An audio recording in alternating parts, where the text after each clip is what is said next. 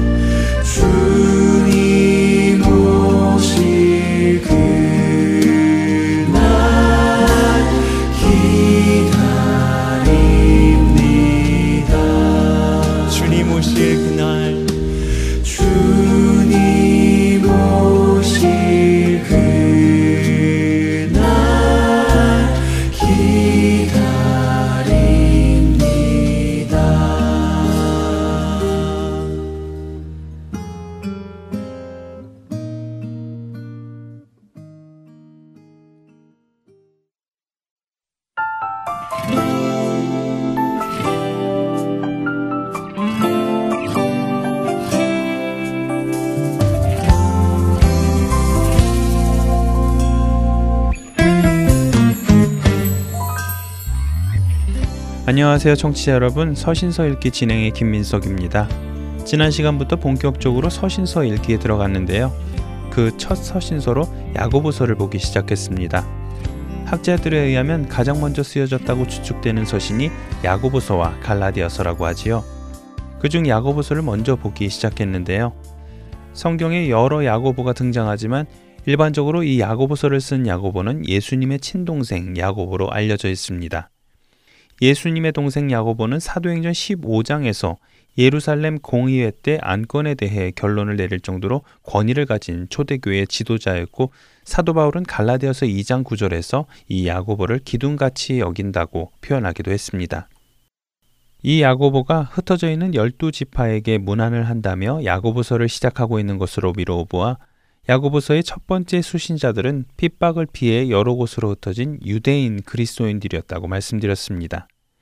이와 함께 야고보서의 주제는 그리스도를 통해 구원에 이르고 하나님 나라의 백성이 된 사람들이 이 땅에서 실제적으로 어떤 모습으로 살아가야 하는지에 대해 적고 있다고 말씀드렸지요. 야고보가 이 편지를 쓸 당시는 아직 순교가 보편화되어 있지는 않았지만 스테반 집사의 순교 이후로 시작된 그리스도인들을 향한 탄압이 퍼져나가던 때였습니다. 예루살렘 교회에는 큰 박해가 있어 사도 외에는 유대와 사마리아 그리고 모든 땅으로 흩어졌다고 사도행전 8장 1절은 기록하고 있지요.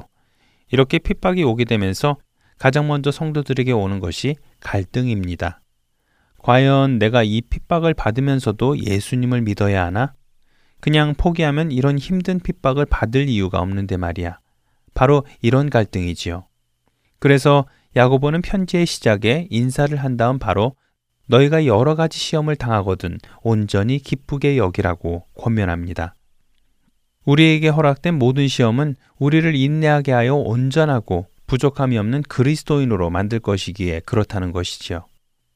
특별히 1장 5절의 야고보는 누구든지 지혜가 부족하거든 하나님께 구하라고 합니다. 여기서 지혜란 자신에게 일어나고 있는 일들을 나의 관점으로 보는 것이 아니라 하나님의 관점으로 보는 능력을 뜻한다고 하는데요. 결국 야고보는 지금 성도들에게 닥친 환란을 현상만 보지 말고 그 일을 허락하신 주님을 바라보며 그분의 뜻에 따라 살아가라고 말씀하시는 것입니다.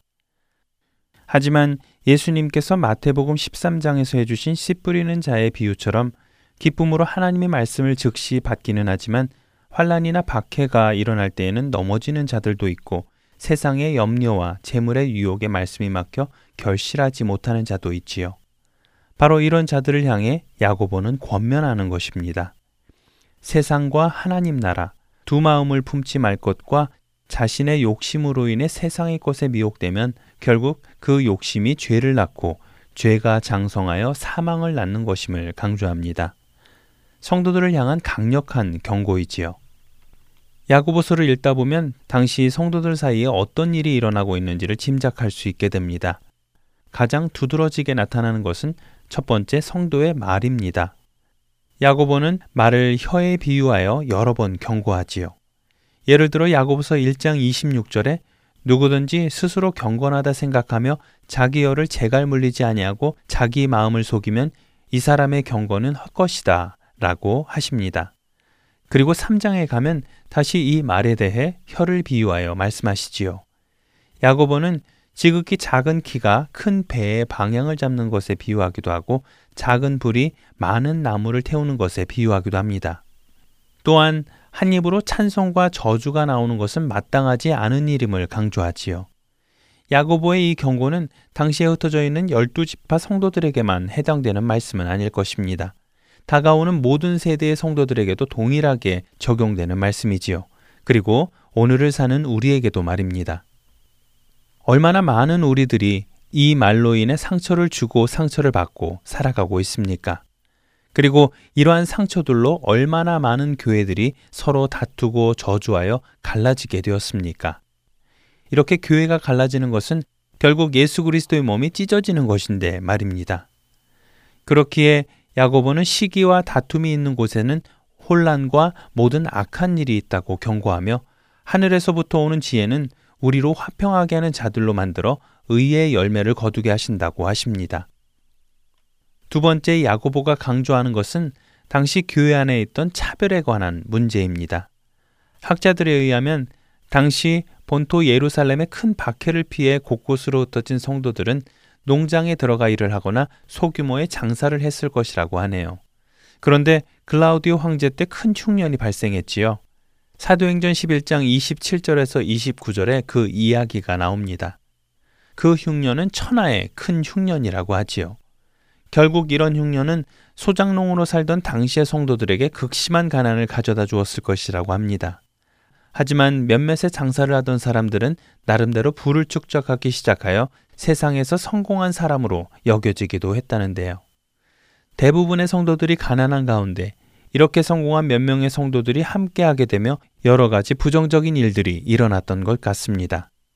성도들이 가난한 성도들은 무시하고 부유한 성도들은 극진히 대접하는 것이었지요.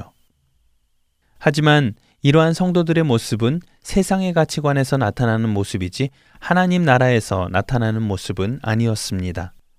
바로 이런 부분을 야고보는 신랄하게 책망하지요. 이렇게 사람을 차별대우하는 것은 악한 생각이라고 하십니다. 야고보서 2장 5절에서 야고보는 하나님은 세상에서 가난한 자를 택하여 믿음에 부유하게 하셨고 하나님을 사랑하는 자들에게 약속하신 나라를 상속으로 받게 하셨다며 세상에서의 부가 결코 하나님의 축복의 상징이 아님을 강조합니다. 세 번째로 야고보는 부유한 성도들 중 자신만을 위해 재물을 사용하며 형제 사랑을 회피하는 자들을 향해 경고합니다. 배고픈 형제에게 먹을 것을 주지는 않으며 굶지 말고 잘 드세요 라고 말로만 하던가 헐벗고 추위에 떠는 자들에게 입을 것을 주지는 않으며 따뜻하게 몸을 보호하라고만 한다면 무슨 유익이 있겠냐며 책망하시지요. 특별히 야고보서 5장에서 야고보는 부한 자들에게 앞으로 임할 고생으로 말미암아 울고 통곡하라고 경고합니다. 왜냐하면 그들이 쌓은 재물은 의롭게 얻은 재물이 아니라 불의하게 얻은 재물이기에 그렇습니다. 당시 힘 있는 자들은 힘 없는 자들에게 일을 시키고도 제대로 임금을 주지 않았고 그들을 속여 착취했습니다. 이러한 돈으로 자신들은 사치하며 부를 쌓았지요. 그리고도 이것이 하나님의 축복이라고 생각하는 사람들이 있었습니다. 야고보는 바로 이런 사람들에게 하나님의 심판을 전합니다. 야고보가 당시의 성도들에게 전한 말씀은 오늘 우리에게도 동일하게 전하시는 말씀입니다. 왜냐하면 우리가 살고 있는 이 시대에도 야고보가 경고했던 또 책망했던 일들이 변함없이 그대로 일어나고 있기 때문입니다. 오늘 여러분과 나눈 이 이야기를 생각하시며 야고보를 다시 한번 읽어보시기 바랍니다. 여러분 각자에게 하시는 성령님의 음성을 반드시 들으실 것을 확신합니다. 그리고 그 성령님께서 우리로 결단하게 하시고 변화로 이끌어 가실 것입니다. 서신서 읽기 다음 주에 뵙겠습니다. 안녕히 계세요.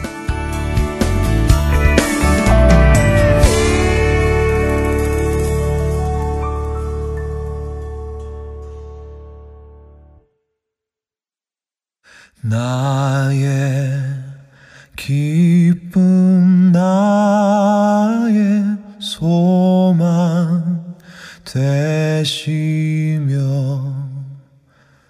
나의 생명이 되신 주.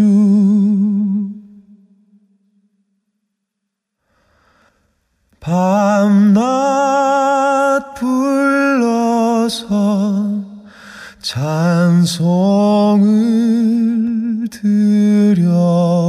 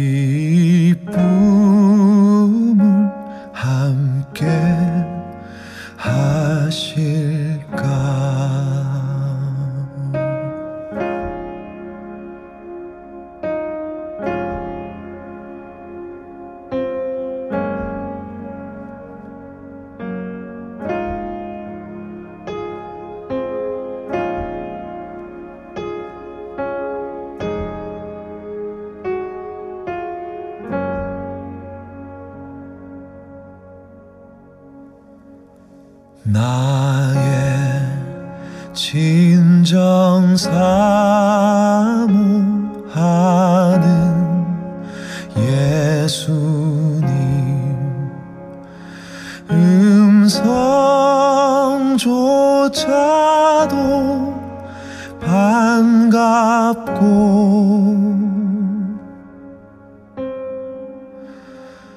나의 생명과 나의 참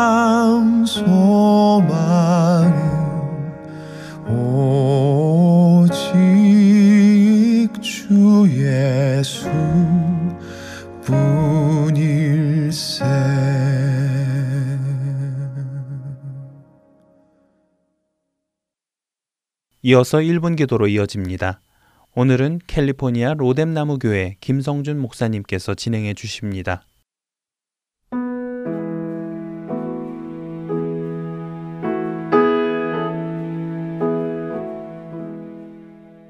하트앤 서울 복음 방송 1분 기도 시간을 맡은 캘리포니아 발렌시아에 위치한 로뎀나마레 교회 김성준 목사입니다.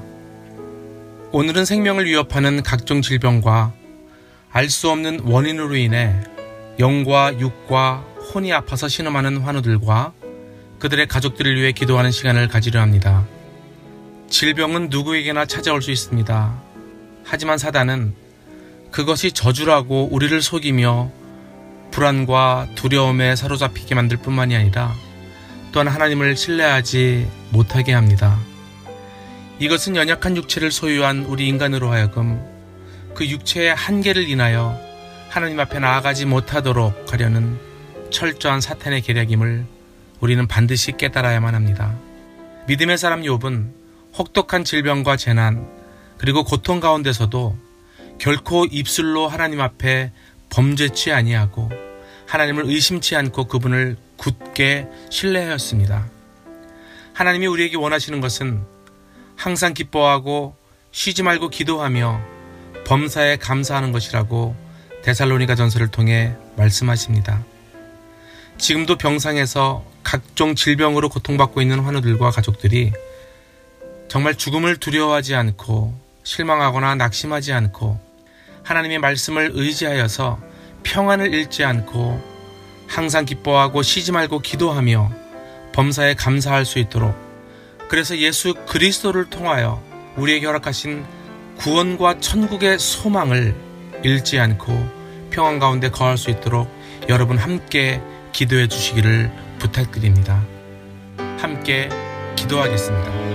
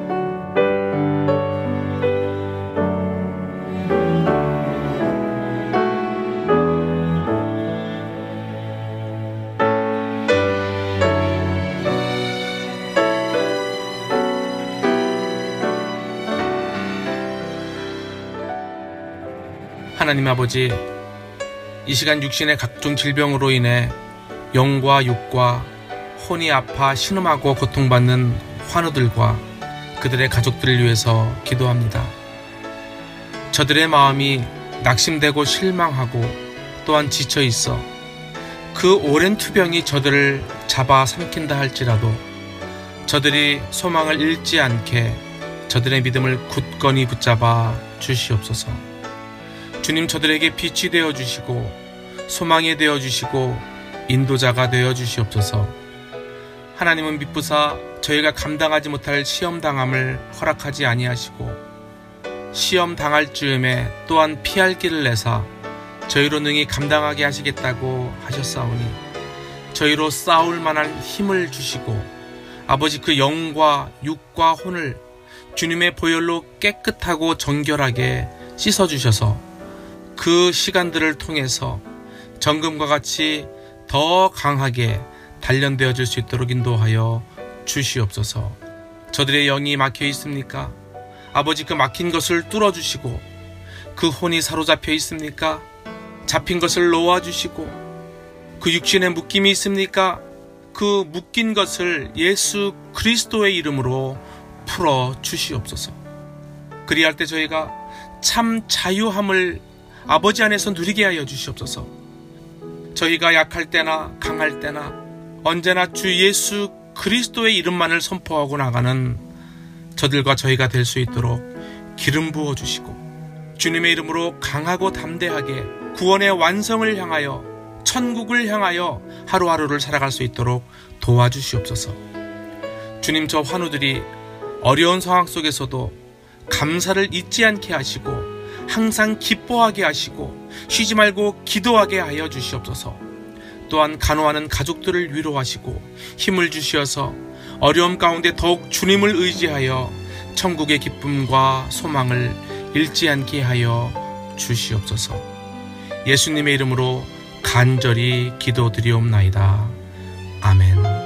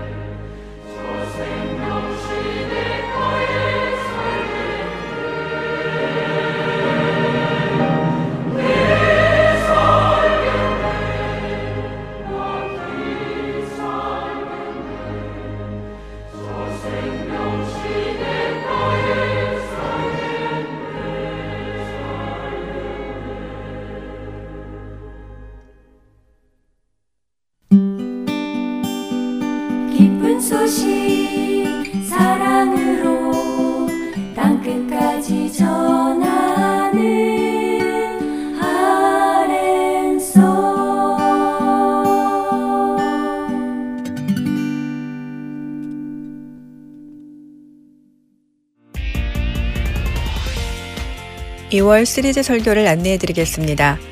캐나다 밴쿠버 그레이스 한인교회 박신일 목사님께서 하나님의 꿈이라는 주제로 시리즈 설교를 해 주십니다. 시리즈 설교는 주안의 하나 5부에서 들으실 수 있습니다. 2018년도에도 말씀 안에서 자라나는 우리 모두가 되기를 소망합니다.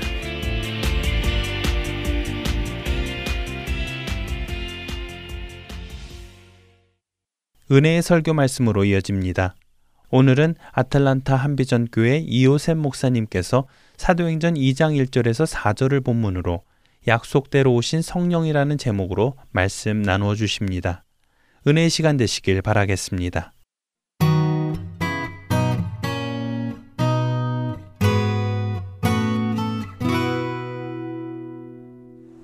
예전에 한국에서 생계가 어려워서 구두를 닦고 사시는 분이 평생 구두를 닦고 삶을 어렵게 사시다가 복권을 하나 사셨는데 그 복권이 당첨됐다 그럽니다. 예, 인생이 달라진 거죠. 재정적으로는. 너무 기뻐가지고 너무 기뻐 펄떡펄떡 뛰었다 그러네요. 그래서 한강을 지나가다가 이제 더 이상은 이제 구두를 안 닦아도 되니까 구두통을 갖다가 그냥 한강 물에다 덧정없이 그냥 확 집어 던져 버렸습니다. 한참 가다 보니까 생각이 났어요. 복권이 그 안에 드는 것을. 참 허무한 당첨이죠. 복권만 당첨이 돼도 기분이 참 좋지 않겠습니까? 인생이 달라진다고 생각하죠. 그렇죠? 왜냐하면 힘들게 살아왔던 인생이 그 재정으로 말미암아 펴지기 때문에. 근데 그 복권의 힘이라는 것이 무엇입니까? 종이 쪽이죠. 그죠? 저는 안 사봐서 모릅니다. 가게 가서 사면 뭐 종이 같은 거 하나 주는 것 같더라고요.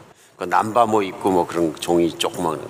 이렇게 보면 돈같이 안 생겼잖아요. 그냥 애들 가지고는 딱지 정도 아닙니까? 그죠? 장난감 같이 이렇게 생겼는데 그게 붙는 순간 어떻게 됩니까? 전혀 다른 스토리가 됩니다. 굉장히 귀한 게 되죠. 그 쪽지 하나가. 왜 그렇습니까? 약속이 그 안에 들어있거든요. 당신이 당첨이 돼서 이 돈을 이것을 가져오면 예를 들면 뭐 1억 불 준다. 이런 약속이 있기 때문에 공인할 수 있는 약속이 있기 때문에 그걸 붙는 순간 그, 그걸 그 종이가 어떻게 변합니까? 엄청나게 귀한 종이로 확 변해는데 안 맞으면요. 휴지통, 쓰레기통으로 확 들어가는 거죠. 확 가치가 달라지는 걸 느낄 수 있습니다. 우리가 그 wallet에 들어있는 현찰 돈을 갖다가 왜 소중히 wallet에 딱 넣어가지고 잊어버릴까봐 꼭 넣고 다닙니까? 돈이기 때문에. 돈이 뭡니까? 약속이죠. 정부에서까지, 나라에서까지 이것은 100불의 가치가 있는 것을 보증합니다 하는 보증서죠. 그러므로 그것이 100불의 가치가 있기 때문에 중요한 거죠. 만약에 이게 종이에 만든 잘못 만든 가짜 돈이에요. 그러면요. 100%의 가치가 인해 없어져 권위가 사라지는 거죠. 누가 약속을 했느냐 거기 따라 달라집니다. 맞습니까? 현찰이 중요한 것은 뭐냐면 나라에서 그걸 개런티 해주니까 그것이 굉장히 중요해지는 것이죠. 어, 성경은 하나님께서 복을 주시는 분이다 이런 말씀하십니다. 그 실제로 하나님께서는 창세기 1장에서 인간을 만드시고 첫 번째 하신 일이 뭐냐 그들에게 복을 주시고 가라사대 블레싱 하셨어요. 근데 하나님께서는 인간을 복주시기 위해서 만드신 것이 분명합니다. 왜 하나님이 선하시기 때문에. 근데 창세기 3장에서 인간이 타락하고 인간에게 벌만 주시고 징계만 주시고 처벌만 하시고 죽음만 주실 줄 알았는데 그 하나님이 복 주신 것을 취소하지 않더라. 그러셔서 창세기 12장에서는 우리가 창세기 같이 읽을 때 느꼈습니다. 아브라함을 불러내시고 아브라함에게 첫 번째 하신 일이 마찬가지 뭐예요? 그에게 복을 주십니다. 그 12장 2절에 보면은 내가 너로 큰 민족을 이루게 하고 내게 복을 주어 내 이름이 창대하게 하려니 너는 복이 될지라. 뭐가 된다고요? 복이 될지라. You are the blessing. 복 많은 사람이 아니고 you are the blessing. 내가 복이라. 그래서 3절에 보면 너를 축복하는 자에게 내가 축복을 하고 그 다음에 너를 저주하는 자는 내가 저주하리라. 이게 복이거든요. 여러분 기분 좋습니까? 만약에 하나님께서 나에게 그런 복을 주셔서 누구든지 나를 저주하는 사람은 그도 저주를 받을 것이고 나에게 축복하는 사람 그 사람 복을 받을 것이다. 이 복고 자체인 거죠. 그러면서 진짜 큰 말씀이 뭐냐면 이 말씀입니다. 땅의 모든 족속이 너로 말미암아 복을 얻을 것이라. 땅에 있는 모든 족속이 유대인만 받는 게 아니라요. 다 아브라함으로 말미암아 복을 받을 것이라 약속하셨습니다. 이것은 약속입니다. 그렇죠? 앞으로 아브라함의 인생에 일어날 것에 대한 약속. 우리 이것을 언약이라고 얘기합니다. 그래서 아브라함은 하나님의 언약을 받았습니다. 정부에서 개런티하는 현찰도 소중한데 하나님께서 개런티 해 주시는 거예요. 너는 복이다. 그렇죠? 그러므로 복의 약속을 받은 것이에요. 복이 되는 약속. 그래서 내가 복의 머리가 되고 모든 땅에 있는 족속이 다 나로 말미암아 복을 받는다는 복의 언약을 받은 거예요. 성경은 아브라함 이후에 하나님께서 그 약속을 어떻게 지키시는가 하는 게 차곡차곡 차곡차곡 나와 있습니다. 맞습니까? 예, 그래서 그 아들 이삭을 그 나이 100세에 하나님께서 주셨다. 100세는 애 낳는 나이가 아닙니다. 그죠? 요즘 60 넘어서 자식을 낳아도 와 그러는데 안 그렇습니까? 100세는 애 낳는 나이가 아닙니다. 100세에 친자를 처음으로 주셨다. 이삭을 통해서 야곱을 낳고 야곱을 통해서 열두 아들을 주셨습니다. 열두 아들이 결국은 번성하기 시작해서 하나님의 약속대로 자녀의 번성의 복을 그대로 약속을 지켜주셔서 애굽 땅에 들어가서 430년이 흐른 다음에는 장정만 60만 명이 되었다. 전체 인원은 가늠해 볼 수 있죠. 아이들과 여자와 뭐 또 노인들과 다 따져보면 몇 명인가 가늠해 볼 수 있습니다. 큰 가족을 이루었다. 그 사람들을 약속대로 약속의 땅 가나안 땅으로 인도하셔서 우리 출애굽기가 읽기가 막 끝났습니다. 그렇죠? 출애굽기 막 끝나고 이제 사도행전 넘어왔는데요. 하나님께서 그들을 광야에서 붙드시고 그들과 함께 텐트를 치고 성막을 치고 사시면서 가나안 땅으로 인도해 가시더라. 하나님께서 어떻게 차곡차곡 몇백 년이 지난 다음에도 약속을 지켜 가시는가 하는 것이 성경은 순서대로 나와 있습니다. 그렇죠? 그런데 이 백성이 우리가 아는 것은 구약 성경에서 보면 가나안 땅 약속에 들어가서 살면서 하나님과 약속을 지키지 않습니다. 하나님과 약속은 너는 복이라 할지라도 하나님을 따를 때 유효해집니다. 그 약속을 받아들이고 약속의 수혜자인 사람 쪽에서 약속을 받은 사람이 그것을 믿고 하나님의 말씀대로 살아갈 때 유효합니다. 근데 그 언약을 깨버리면 소용이 없는데 이스라엘 백성이 그 언약을 깨버립니다. 그런데도 하나님께서 그들을 버리지 않고 그들을 훈련시키는 건 뭐냐면 하나님 없는 세상이 얼마나 힘든가 체험해봐라. 그래서 바벨론으로 포로를 보내십니다. 하나님께서 얼마나 감사하냐면요. 언약의 백성과 약속의 백성이지만 끝까지 버리지 않으시고요. 어떻게 하시는가 하면은 그 백성에게 바벨론으로 끌려가기 전에 선지자들을 통해서 약속을 주십니다. 특별히 에레미야 선지자를 통해서 에레미야 31장 31절로 33절에 보면요. 31장 33절만 오늘 읽어드리겠습니다. 귀한 약속을 해주십니다. 그러나 그날 후에 내가 이스라엘 집과 맺을 언약은 어, 이러하니 곧 내가 나의 법을 그들 속에 두며 그들의 마음에 기록하여 나는 그들의 하나님이 되고 그들은 내 백성이 될 것이라. 이게 이제 아브라함 때부터 하나님께서 주신 이스라엘 백성을 향한 선택된 백성을 향한 약속 중에서 그것이 지켜지지 않자 그들을 완전히 버리신 것이 아니라 새로운 약속을 주십니다. 근데 이 새로운 약속은 그 옛날 약속은 하나님께서 어떻게 해서 신의 산에서 언약식을 맺습니다. 우리 같이 말씀 나눴었는데요. 기억하시죠? 출애굽기 19장에서 보면 신의 광야에 있을 때 신의 산 앞에서 하나님이 나타나시고 그들과 함께 약속을 맺으십니다. 그 약속을 맺으시는데 그 언약식으로 말미암아 그때 주신 것이 뭐냐 율법입니다. 하나님의 백성은 이렇게 살아라 하고 그래서 복을 받는 길 율법을 열어 주시는 것입니다. 그래서 언약의 백성이 약속을 지키는 건 뭐냐면 그 율법을 지켜 행하면서 하나님의 말씀대로 살아야 언약이 유효해지는 것입니다. 근데 그 언약을 지키지 못하고 언약을 깨자 이번에는 새 약을 약속을 주신 게 뭐냐 하면은 그날 후에 내가 이스라엘 집과 맺을 언약은 이러하니 내가 나의 법을 그들 속에 주겠다.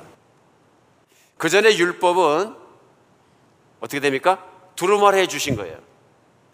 돌에 새겨 주신 것이고요. 그리고 배워야 하는 것입니다. 그런데 이제는 하나님의 법을 어떻게 해요? 사람들의 마음 속에 주시겠다. 그래서 그들 마음에 기록해 주시겠다. 말씀하십니다. 그래서 나는 그들의 하나님이 되고 그들은 내 백성이 될 것이다.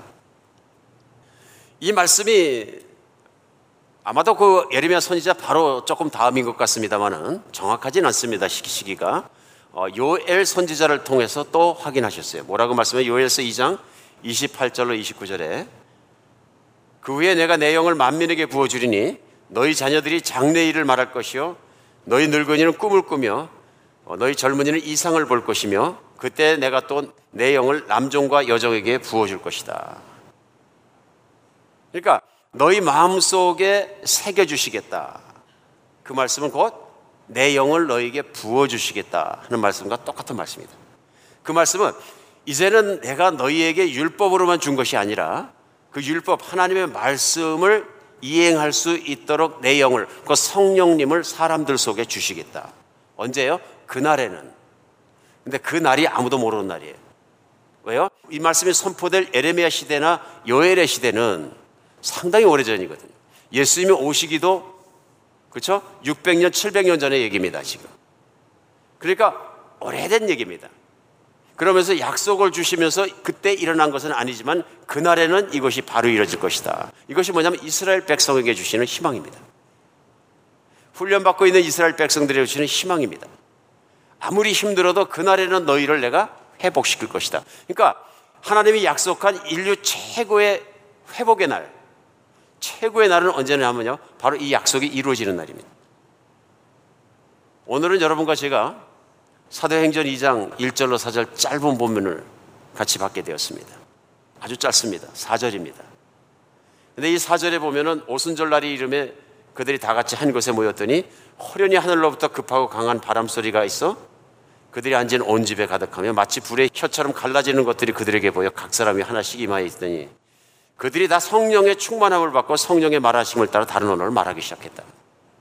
우리가 잘 아는 예수님의 제자들이 또 기도하던 120명들이 다락방에서 기도를 하다가 성령이 임하시는 장면입니다.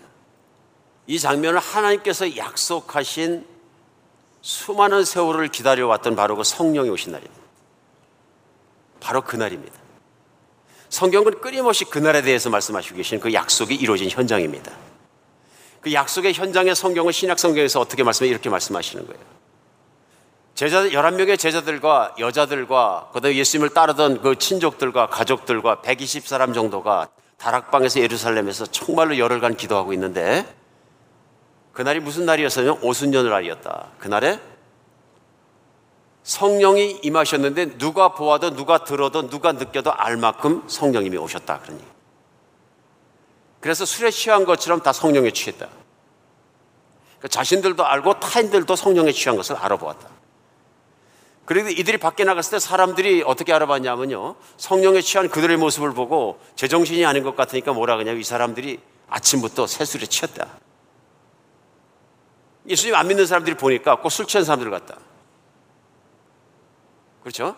쉽게 생각하면 이런 얘기입니다. 아침에 이렇게 보니까 어우 막 말을 하는데 정신이 나간 것 같다. 그런 얘기입니다. 성령이 임하신 것입니다. 성령이 임하시고 이들이 거리에 나가서 그들이 온 나라로부터 오순절이라 명절을 지키기 위해서 왔는데요. 그러니까 1년에 3개 절기가 유대인들에게 있습니다. 그렇죠? 그 3개 절기 중에 하나입니다. 가운데 들어 있는.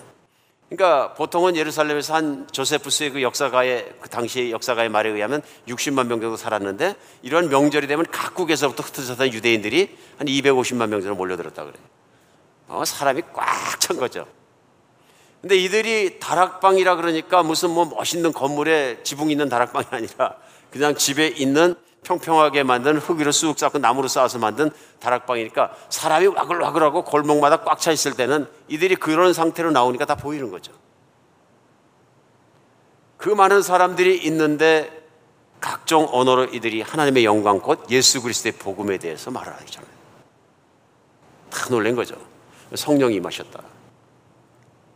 오늘 본문은 믿는 본인들에게나 옆에서 보는 사람들에게나 성령이 분명히 임하셨다는 것을 확신할 수 있게끔 임하셨다는 얘기입니다. 성령이 오셨나 이런 얘기가 아니고요. 확실히 임하셨다. 우선은 기도하던 성령을 받은 그들이 확신했고요, 100%. 성령이 임하셨다. 그래서 오늘 불의 혀 같은 것이 갈라져 각 사람에게 있더니 그러니까 120명이 기도했으면 그 중에서 10명만 받은 겁니까? 120명이 다 받았더니 이런 얘기입니다. 믿으십니까? 각 사람에게 임해 있더니 그러니까 특별히 임하셨습니다. 제가 볼 때는 확신이 들게끔. 그래서 그들의 성령의 임하심과 성령이 자기 안에 계심을 확신하게 되었다. 이것이 뭡니까? 바로 에레미야서 31장의 약속 같은 내가 각 사람의 속에 있어. 그 임한 것이죠. 요엘서에서 말씀하신 내가 마지막 그날에 그날에는 내가 내 영을 그들에게 부어주겠다. 각 사람에게 남종에게 여종에게 남자건 여자건 다 부어주겠다. 그 말씀이 임한 것이죠. 얼마나 감사한 일인지 몰라요. 예수님이 이 땅에 오신 건 너무 감사한 일입니다. 믿으십니까? 하나님이 인간이 돼서 이 땅을 걸어다니시면서 인간의 죄를 대신해서 그 죄를 십자가에 돌아가시고 또 하나님 아버지께서 그를 살리시고 승천시킨 사건은 굉장히 감사한 사건이에요. 그런데 더욱이 성경에서 말씀하신 큰 사건은 뭐냐면 바로 오순절날 성령이 강림하신 사건. 성령이 강림하지 않아서 오늘날 여러분과 저도 예수님을 믿을 길이 없는 겁니다. 그렇죠?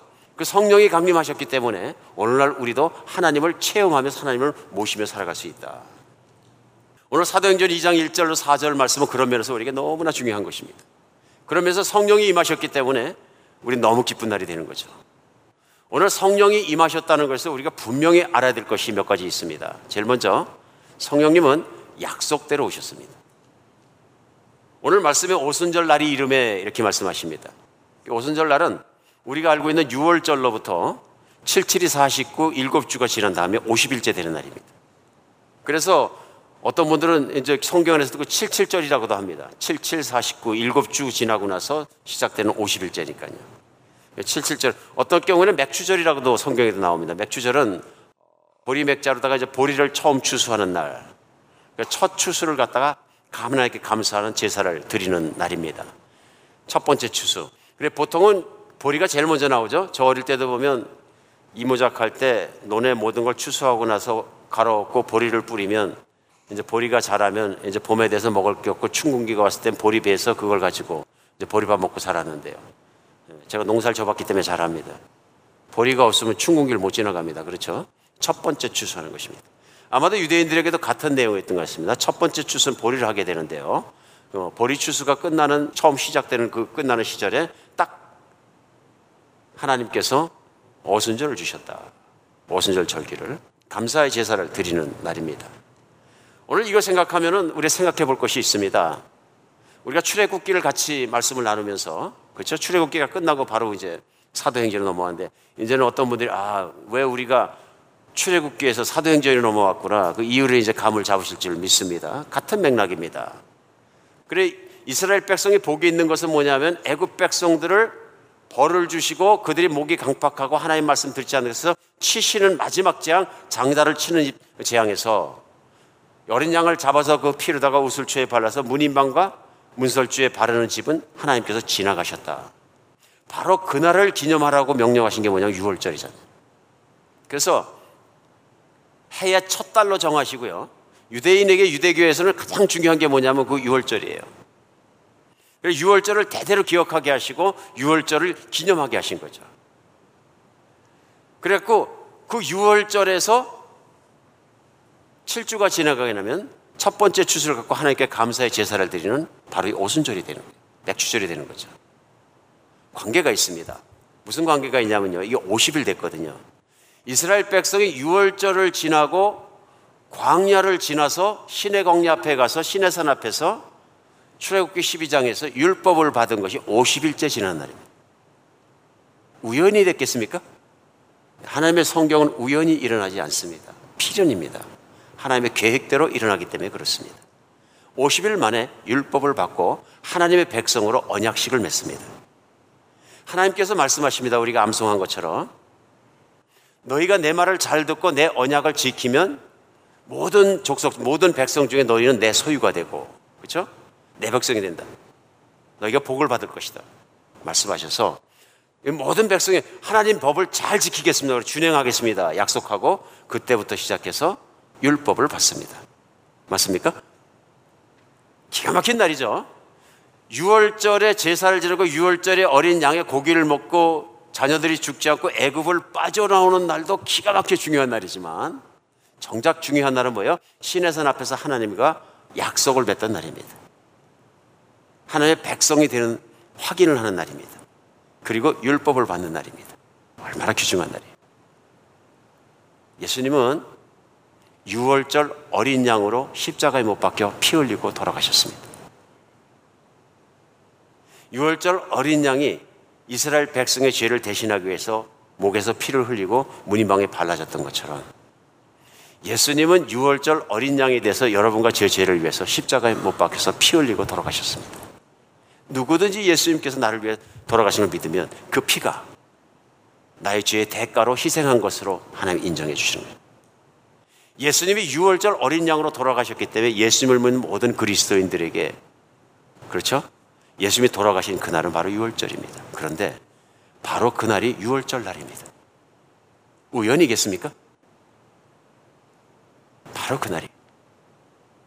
그래서 유월절 어린 양이 정말로 십자가에 돌아가신 그날로부터 시작해가지고 어떻게 됩니까? 40일간 부활해서 천국 복음을 또 자신들에게 가르치시다가 열흘간 다락방에서 열심히 기다려서 50일이 지나고 나니까 오순절이 되었습니다.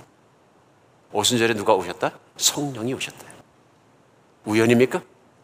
필연입니까? 하나님이 계획하신 대로 오셨기 때문에 필연인 것입니다. 믿으십니까? 하나님의 말씀은 우연히 어쩌다가 갑자기 일어난 것이 아니라 하나님의 역사와 하나님의 말씀들은 철저하게 하나님의 계획하신 가운데 움직이고 일어나고 있는 것을 믿으시기 바랍니다.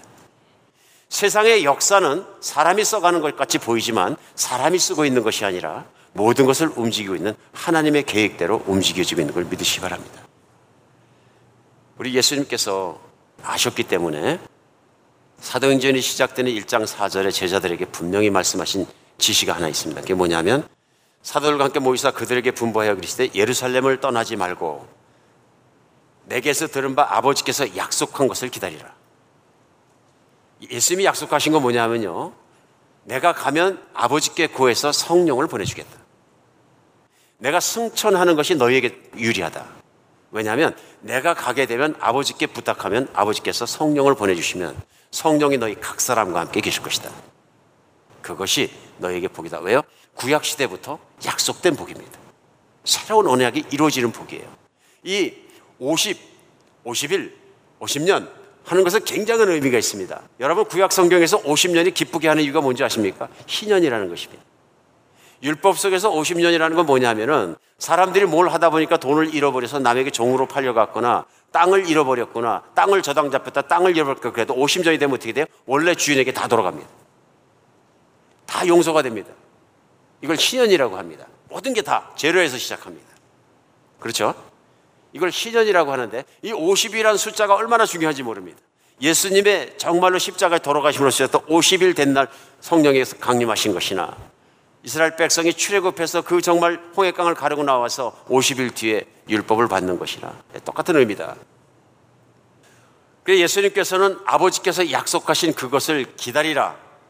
그러면서 그 전에 요한복음 14장 20절에 보면은 예수님께서 성령을 가르치시면서 제자들에게 말씀하신 내용이 있어요. 뭐냐 하면 그날에는 내가 아버지 안에 너희가 내 안에 내가 너희 안에 있는 것을 너희가 알리라. 무슨 말씀인가 그렇잖아요. 그날은 언제나 오순절 날이에요. 성령이 강림하신 그날이 오면은 내가 아버지를 갈 때 그냥 올라간 것이 아니라 아버지께로 갔고 아버지께 약속한 대로 내가 구했을 때 아버지께서 성령을 보내신 것을 너에게 확인하게 되면 내가 아버지 안에 있는 걸 알고 너희도 내 안에 있는 걸 너희가 알게 될 것이다. 성령이 오시면 다른 사람에 대해서 증거하는 것이 아니라 나에 대해서 증거하시기 때문에 이제는 내가 너희 안에 있는 것을 너희가 알게 될 것이다. 내 말이 생각나게 될 것이다. 그래서 나는 아버지 안에, 아버지는 내 안에. 그렇죠? 또 성령님은 내 안에, 나는 성령님 안에. 우리가 삼위일체 하나님의 한 분이신 것을 너희가 느끼게 될 것이다. 이 말씀입니다. 하나님의 역사는 어느 날 한순간에 갑자기 확 일어나 버리지 않습니다. 하나님의 뜻대로, 계획대로 일어나고 있는 것입니다. 세상을 살아가면서 인간이 알면 얼마나 알겠습니까? 그래서 하나님은 수천 년 창세기 역사부터 오늘날 역사까지 차곡차곡 담으셔서 하나님의 능력과 섭리와 계획 안에서 세계와 온 우주가 움직여지고 있는 것을 보여주시는데요. 그 중심이 무엇이냐면 하나님께서 하나님의 자녀인 인간을 사랑하신다는 것입니다. 인간은 교만하고 악할지라도 하나님은 살아계시며 끊임없이 인간에게 복 주시기를 원한다는 것입니다. 하나님이 이토록 복 주기를 원하시는데요. 우리는 믿지 않는 경우가 많이 있는 것입니다. 믿음이 이 하나님의 복에 길을 열어줍니다. 오늘 두 번째 우리가 분명히 알아야 될 것은 뭐냐면 아무에게나 성령이 임하시는 건 아니다. 모든 육체에 부으신다고 말씀 그 모든 육체는 특정한 사람들을 얘기하는데 누구냐면 믿는 모든 사람을 얘기합니다. 예수님을 믿는 사람들이 두 번째로는 성령 받습니다. 예수님을 믿는 사람들이 성령, 성령 받는 대상, 하나님의 영을 가슴에 새겨신 대상은 누구냐면요. 예수님을 믿는 사람들입니다. 1절에 오늘 본문에 보면 오순절 날이 이름에 그들이 다 한 곳에 모였더니 그들이 누굽니까? 예수 믿는 사람. 특별히 어떤 믿는 사람? 잘 믿는 사람들. 요한복음 6장에 보면은 하나님께서 배고픈 사람들에게 오병이어의 기적을 이뤄주시고 정말 장정만 5천 명이 그 떡을 얻어 먹습니다. 얼마나 먹었냐면요. 나무 때니까 열두 광주리가 배가 터지도록 먹습니다. 며칠 몇 끼를 굶었다가 배가 고파 있는데 물하고 떡만 있으면 터지도록 먹지 않겠습니까? 나중에 올라올 정도로 먹은 것 같아요, 제가. 제 군대에서 처음에 훈련 받을 때 너무 힘들었는데 가입교가 끝나고 4주 만에 집에서 면회가 오셨는데 밥을 뭐 그냥 천압에 딱 한 보따리 싸갖고 오셨어요.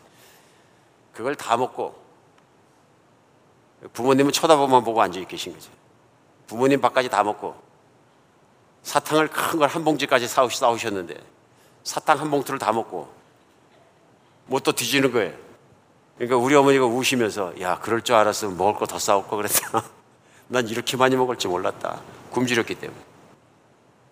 오병이어 기적이 그런 거였거든요. 굶주렸던 사람들이 잔뜩 먹고 너무 놀란 거죠. 그때 예수님이 말씀하세요.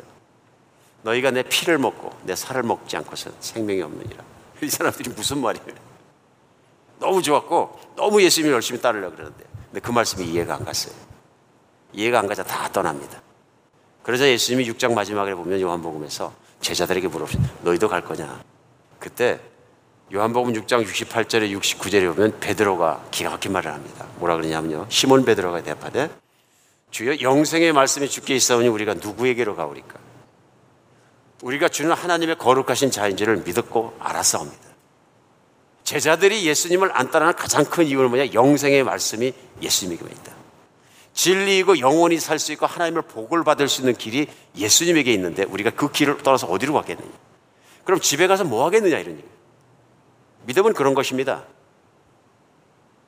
예수님 안에 생명이 있고 참 진리가 있고 그가 참 신이시고 참 구원자이시고 참 내가 따라갈 길이라는 걸 내가 믿고 나서 예수님을 받아들이고 나서는 예수님을 버릴 수 없는 것 이것이 믿음입니다. 예수님을 떠나서는 아무 세상에 의미가 없어지는 것 이것이 믿음입니다. 제가 뉴욕에 있을 때 한 자매님이 인생이 너무 괴로운 일을 당하셨어요. 남자가 막 너무 속을 썩이고 그 남자가 자기를 갖다가 그냥 덤프해 버려갖고 저는 만나주지도 않고 그러니까 죽고 싶었어요. 소원이 이 남자하고 잘 사는 것만이 소원이었는데 그 남자가 마음대로 안 되니까 막 화가 나셨어요. 그러면서 기도하는 것도 다 소용없고 소용없다고 예수 안 믿겠다 그러더라고요. 제가 말씀드렸어요. 그럼 믿지 마세요. 당황하셨을 거예요. 남자하고 잘 살기 위해서 믿는 예수라면 믿지 마세요. 아직 예수 못 믿으시는 거예요. 예수를 버려보세요. 그리고 그냥 마음대로 욕망대로 사세요. 이 자매 몇 주 만에 만났는데 울고 앉아가지고 얘기하시는 게 제가 예수님을 버려보려고 진짜 노력 많이 했거든요. 그리고 어쩔 때는 가는데 예수님이 따라오시는 거라서 가세요. 그런데 전 예수님 필요 없어요. 화나가지고. 한참 가다 보면 이상하게 예수님이 있는 것 같더래. 왜 따라오세요? 그런데 계시는 것 같더래. 자기 몇 주간 스트로글링 하다가 예수 없이 못 살 것 같아요. 그 남자 없이는 살아도 예수님 없이 못 살 것 같아요. 왜 그렇습니까? 그랬더니 예수님 없으면 전 존재가 아무것도 아니 생명도 없어요. 그 남자가 없으면 다시 살 수 있지만 예수님 없으면 살 수도 없어요. 예수님 믿는 사람은 어떤 사람이냐면 그리고 예수님을 철저히 믿어서 예수님을 떠날 수 없는 사람들이에요. 그 얘기가 무슨 얘기냐면 사교라는 사람에게는 성경에 나온 사교라는 사람에게는 돈이면 다 된다니까 돈이 제일 중요한 사람이었어요. 그러니까 체면도 버리고 나라도 배신하고 모든 것 배신하고 사람들이 자기를 욕하건 말건 내가 개처럼 벌어서 정성같이 쓸 것이다 그러고 개가 된 사람이 그게 사개오예요. 스스로 개가 된 사람. 사람들은 그걸 개라 돼지라고 부르고요. 그렇죠? 우리도 세상에 그런 일 있잖아요. 내가 무언 짓을 하든 개같이 벌어가지고 내가 정성같이 쓰면 되는 거지. 내가 무슨 상관이냐. 물질주의자거든요. 사개오가 예수님을 만나고 나니까 어떻게 했어요? 물질을 포기했어요. 돌려주겠다? 토색한 건 네, 네 배로 갚겠다. 이게 믿음이거든요. 우물가의 여인에게 중요했던 건 뭐냐면 남자 하나 잘 잡으면 인생은 끝난다 했어요. 제가 볼 땐 기회주의자였던 것 같아요. 좋게만 볼 건 아니에요. 남자를 다섯 번이나 바꿨는데 결혼을 실패했어요. 갈수록 제대로 된 남자는 안 나타나. 점점 내려간 거죠. 그때 예수님 만났어요. 그때 그가 깨달았어요. 물동이를 내려놓고 예수님 전화다니면서 남자 없어도 예수님 쓰면 다 된다. 믿으십니까? 성령은 믿는 사람이 받는 것입니다. 진정 믿는 사람, 예수님을 믿음으로 받아들인 사람에게는 그 예수님이 너무나 중요한 분이에요. 버릴 수 없는 분이에요. 소중한 분이에요. 그러니까 이 다락방에 모였던 120문도 떡을 얻어먹었던 사람들은 장정만 5천 명이라 그것도 몇만 명일 텐데요. 다 가버리고. 예수님의 십자가의 고난과 모든 것 속에서 예수님을 끝까지 따라갔던 120문도들 그 안에 있는 것이죠. 아마도 사개오나 우물가에 있던 여인도 거기 있지 않았겠어요? 내가 인생을 최고로 여겼던 재정을 포기할 수 있고 내가 남편을 포기할 수 있었다면 이제는 그가 모든 힘을 다해 누굴 다 예수님을 따라가니까 예수님 말씀대로 살고 다락방에서 기도할 때 성령 받는 사람이다. 누가 성령 받느냐? 예수님을 진짜로 믿는 사람이 받는 거죠. 이건 약속입니다. 그래서 그들이 다 함께 모여 하고 얘기했는데 그들이 누구냐면 바로 앞에 있는 1장 13절 14절에는 정확하게 이렇게 말씀. 그들이 들어가 그들이 유하는 다락방에 올라가니 베드로, 요한, 야고보, 안드레와 빌립, 도마와 바돌레메, 마테와 알페와 아들 야고보, 셀로딘 시몬, 야고보의 아들 유다가 다 거기 있어 여자들과 예수의 어머니 마리아와 더불어 마음을 같이하여 오로지 기도에 힘쓰더라. 이들이 마음을 같이하여는 믿는 예수님이 같고 그분의 명령이 같으니까 오직 성령 오심만 기다리면서 한 마음으로 우리에겐 성령님만이 살 길이다. 예수님이 말씀하셨으니까. 성령이 오셔야 예수님이 우리 안에 살아계신다는데 죽자 살자 거죠. 예수님 없으면 우리 못 사는 사람들이 공통점이다. 열흘가 남아도 그냥 식음을 전폐하라고 도 기도할 사람들이죠. 기도하다 보니까 성령 받았다. 할렐루야. 예수님 믿으면 성령 받습니다. 어떤 분들이 가끔 물어보시다. 목사님 어떻게 하면 성령 충만 받습니까? 예수님 열심히 믿으면 성령 충만 받습니다. 똑같은 말입니다. 하나님 내게 믿음 주시옵소서. 하나님 내게 성령 충만함 주시옵소서. 똑같은 말입니다. 그래서 이 성령에 대해서 말씀하실 때 같은 장입니다. 이 장에서 계속 진행되면서 사람들이 술에 취했다 그러다가 사도 베드로가 설교합니다. 아니라 바로 요엘서에 하나님께서 약속하신 그 영을 지금 부어 주신 것이라. 근데 그 영을 보내 주신 건 예수 그리스도인데 그 예수 그리스도를 너희가 십자가에 못 박혀 죽였느니라. 자기가 한 일을 사람들이 알거든요. 그런데 하나님께서 그를 부활시키고 높이셨기 때문에 그가 올라가시기 직전에 우리에게 약속하셨다. 올라가면 성령을 보내주시겠다. 그런데 그 몇백 년 전에 요엘서에 약속하신 그 성령 바로 그날이 예수님이 승천하시자 이루어졌다. 그러므로 예수님을 하나님이시라. 그 구원자를 너희가 주겠다. 그러니까 이 들었던 사람들이 찔림 받습니다. 형제야, 그럼 우리가 어떻게 할꼬? 우리가 하나님을 죽였으니 어떻게 할꼬? 예수님을 죽였으니 어떻게 할꼬? 그때 이 말을 하죠. 37절에 2장입니다. 그들이 이 말을 듣고 마음이 찔려 베드로와 사도들에게 물어 이르되 형제들아 우리 어찌할까 하거든 38절 베드로가 이르되 너희가 회개하여 각각 예수의 그리스도의 이름으로 침례를 받고 제삼을 받으라 그리하면 성령을 선물로 받으리라. 먼저 뭐 해야 돼요? 예수님을 믿어라. 어떻게 믿느냐? 죄인인 것을 깨닫고 예수님 앞에 무릎 꿇고 죄를 회개하고 예수님의 이름으로 깨끗이 죄 씻음을 받고 침례를 받아라. 그러면 죄를 용서받을 것이다. 그러면 성령을 선물로 주신다. 성령님은 약속대로 오셨고요. 성령님은 믿는 사람, 예수 그리스도를 믿는 사람에게 오십니다. 세 번째, 성령님은 최고의 선물입니다. 성령님은 인류 최상의 선물입니다.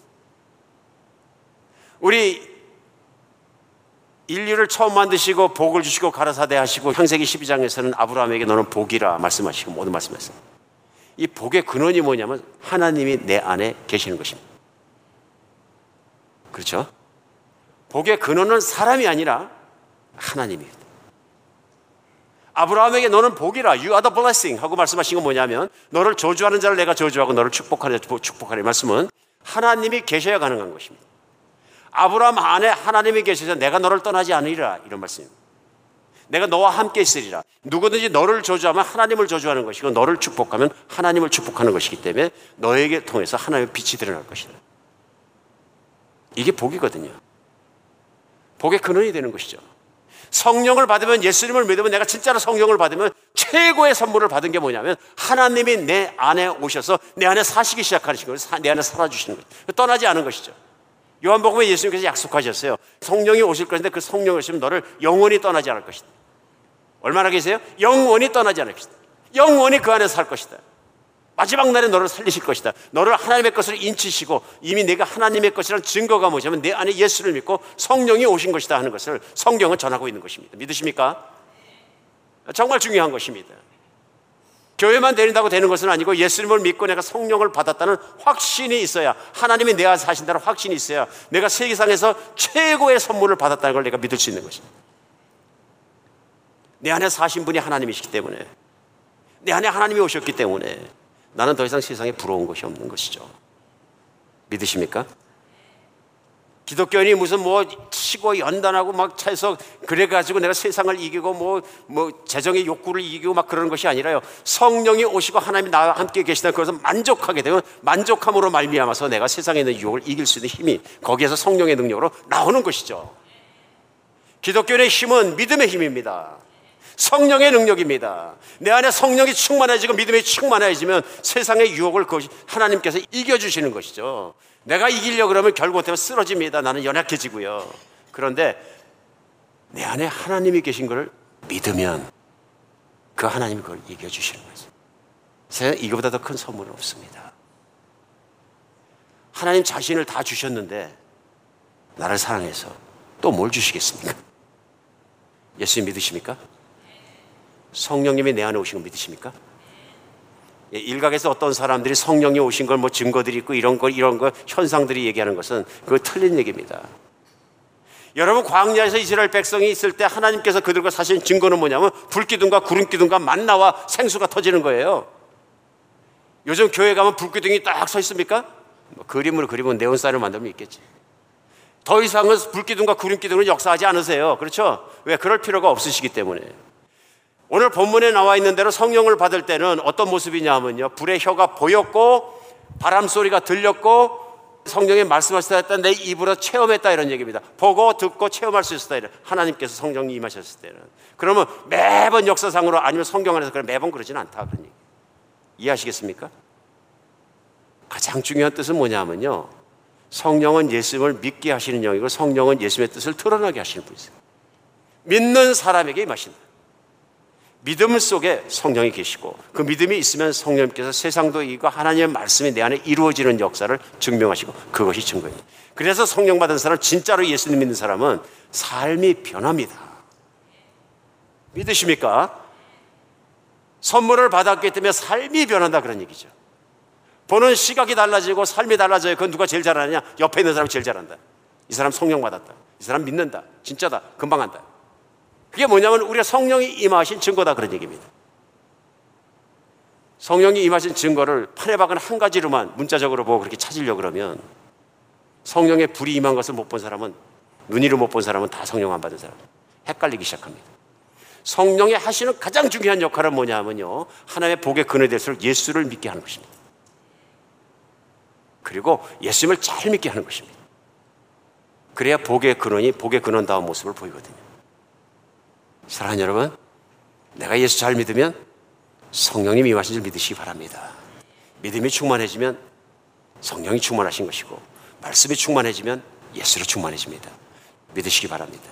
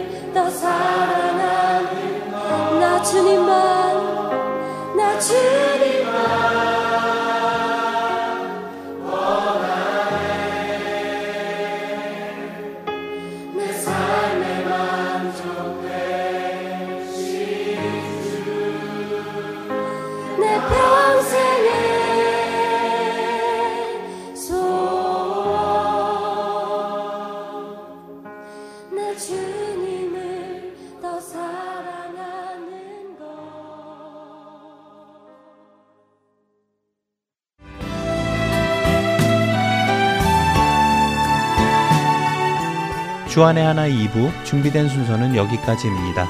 청취해주셔서 감사드리고요. 저는 다음 시간에 뵙겠습니다.